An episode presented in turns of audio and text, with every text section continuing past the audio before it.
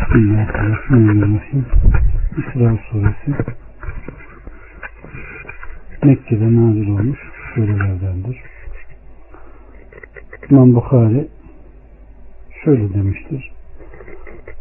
Beni İsra suresi, Keyif ve Meryem sureleri ilk inen surelerdendir. Ve onlar benim ilk öğrendiğim surelerdir demiştir. Abdullah İbni Mesud.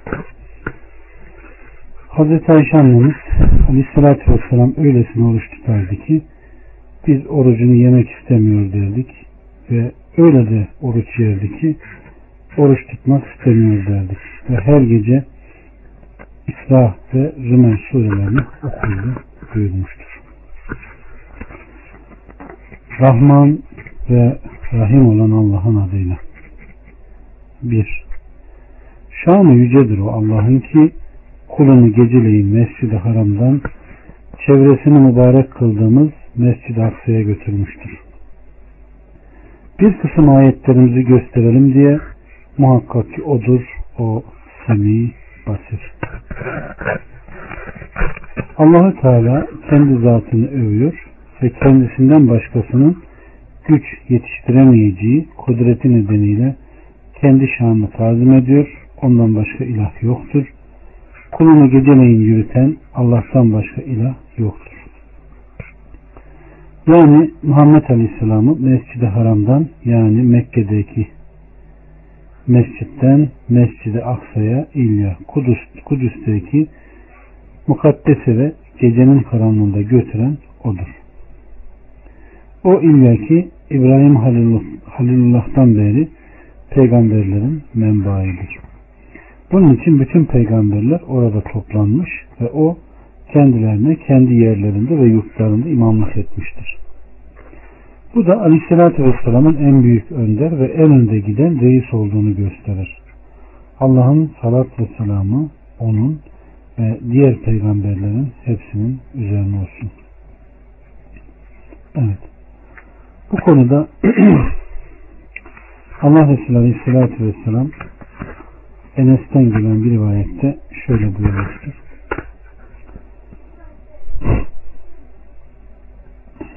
Aleyhissalatü Vesselam Kabe mescidinden Miraç'a götürüldüğü gece hakkında şöyle demiştir. Mescid-i Haram'da uyumaktayken ona vahyedilmezden önce üç nefer geldi. İşlerinden birincisi o hangisidir dedi. Diğeri ortada olandır ve o en hayırlarıdır dedi. Öbürü ise en hayırlarını alın dedi. O gece Hazreti Peygamber onları görmemişti. Nihayet ertesi gece kalbi gören ve gözü uyup kalbi uyumayanların göreceği şekilde ki peygamberler böyledir. Gözleri uyur, kalpleri uyumaz. Onunla konuşmaksızın onu götürdüler. Zemzem kuyusunu yanına koydular. Sonra Cibril onlardan teslim aldı.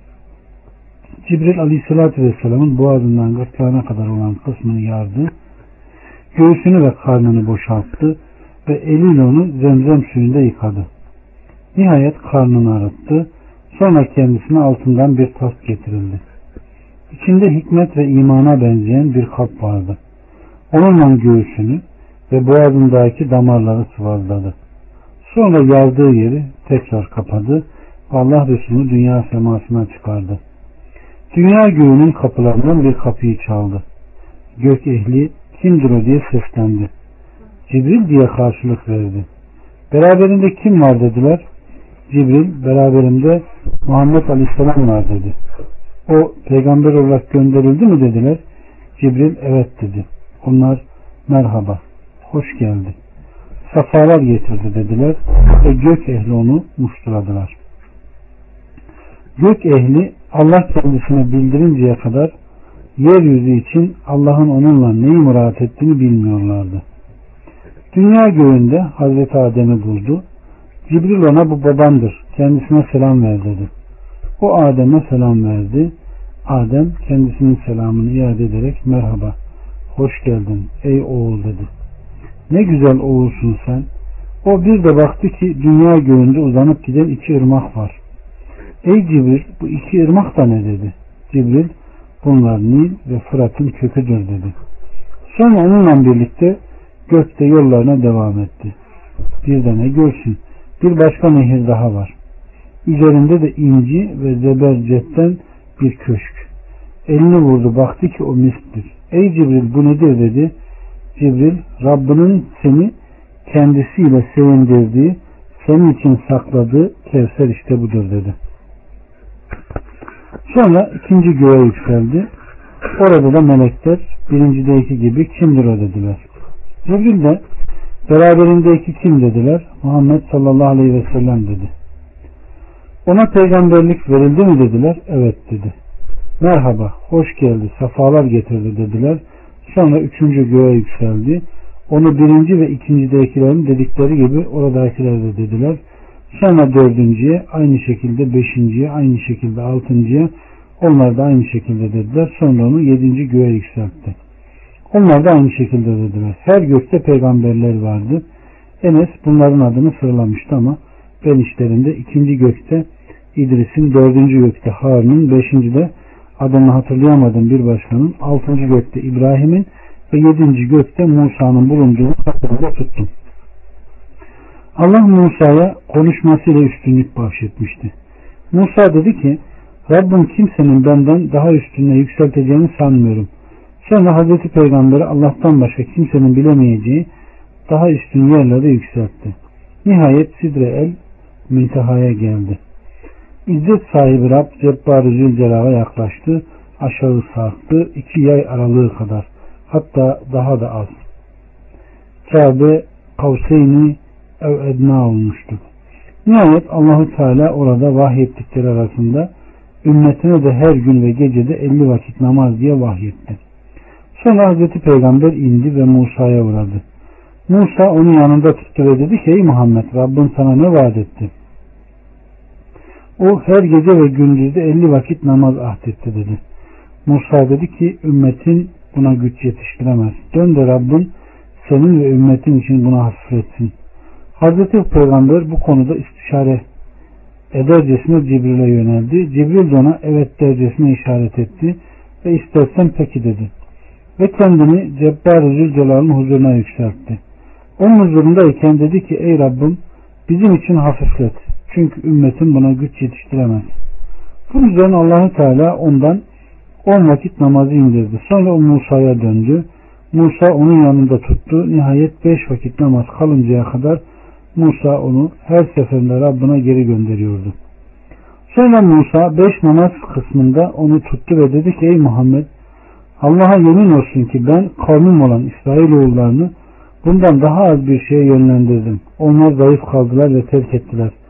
Senin ümmetin ise beden, gönül, ceset, göz ve kulak bakımından çok daha zayıflardır. Öyleyse dön de Rabbim bunu sana hafifletsin. Hepsinde de Hazreti Peygamber istişare etmek için Cibril'e yöneldi. Cibril bundan kaçınmazdı.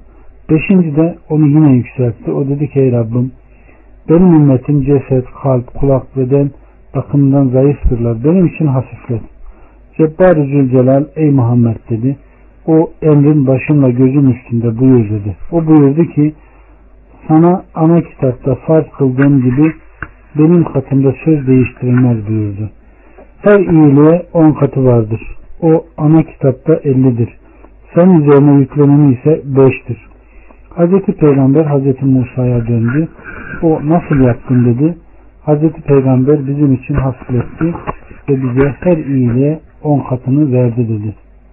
Musa dedi ki doğrusu Allah'a olsun ki ben İsrailoğullarına bundan daha azını götürdüm. Onlar bunu terk ettiler. Rabbına dön, dön senin için yine hafifletsin. Aleyhissalatü vesselam ey Musa doğrusu Allah'a olsun ki ben Rabbimin huzuruna gidip gelmekten utanır oldum dedi. Hazreti Musa da Allah'ın adıyla in dedi. Evet. Allah subhanahu ve teala Resulünü miraca çıkarıp namazı, beş vakit namazı farz kılmıştır. Miraçtan sonra Ayşe annemiz Ey Allah'ın Resulü sen Rabbini gördün mü diye sorduğunda çok zaman sonra Ya Ayşe o bir nurdur nasıl göreyim deyip Şura 52'yi okumuş. Allah hiç kimseyle karşılıklı görüşecek değildir. Ya bir perde arkasından ya da bir elçiyle ayetini okumuştur. 2 ve 3 Musa'ya da kitabı verdik ve onu İsrailoğulları için bir hidayet kıldık. Beni bırakıp başkasını vekil edinmeyeceksiniz diye. Nuh ile beraber taşıdığımız kimselerin soyunu da gerçekten o çok şükreden bir kuludur. Allahu Teala kulu Muhammed'i miraca çıkardığını hatırlattıktan sonra kulu ve kelime olan Musa'nın zikrini buna bina ediyor. Çünkü Allahu Teala çoğunlukla Hazreti Peygamberle birlikte Hazreti Musa'yı da zikreder. Ve akabından Nuh Aleyhisselam'ı zikretmiştir. Sa'd ibn Mesud Es-Sakafi'den gelen rivayette Nuh Aleyhisselam'a çok şükreden kul adının verilmesinin nedeni yerken içerken Allah'a hamd etmesidir buyurmuştur. 4'ten 8'e kadar İsrailoğullarına kitapta hükmettik ki doğrusu yeryüzünde iki defa bozgunculuk yapacak ve kibirlendikçe kibirleneceksiniz. Bu ikiden birincisinin vakti gelince üzerimize çok güçlü olan kullarımızı saldık. Onlar memleketin her köşesini kontrollerine aldılar. Bu yerine gelmiş bir vaat idi. Bundan sonra sizi onlara tekrar galip getirdik. Mallar ve oğullarla size yardım ederek sayınızı artırdık. Eğer ihsan ederseniz kendiniz için ihsan etmiş olursunuz. Kötülük ederseniz o da kendinizedir. Diğerinin vakti gelince yüzünüzü karartsınlar, mescide ilk defa girdikleri gibi girsinler ve ele geçirdikleri yeri harap etsinler diye onları tekrar göndeririz. Belki Rabbiniz size merhamet eder. Eğer dönerseniz biz de döneriz. Ve biz cehennemi kafirler için bir zindan kılmışızdır. Allah subhanahu ve teala kitapta İsrailoğullarına şöyle hükmetmiş. Yani onlara şu kararını bildirip indirdiğini kitapta haber vermiş. Onlar yeryüzünde iki defa bozgunculuk yapacak ve büyüklendikçe büyükleneceklerdir. İnsanlara karşı kötü davranacak, cebbar ve azgın hareket edeceklerdir. edeceklerdir. Nitekim Hicr suresinde de onlar hakkında böylece bunların sonları kesilmiş olarak sabah edeceklerini bildirdik buyurmuştur. Evet.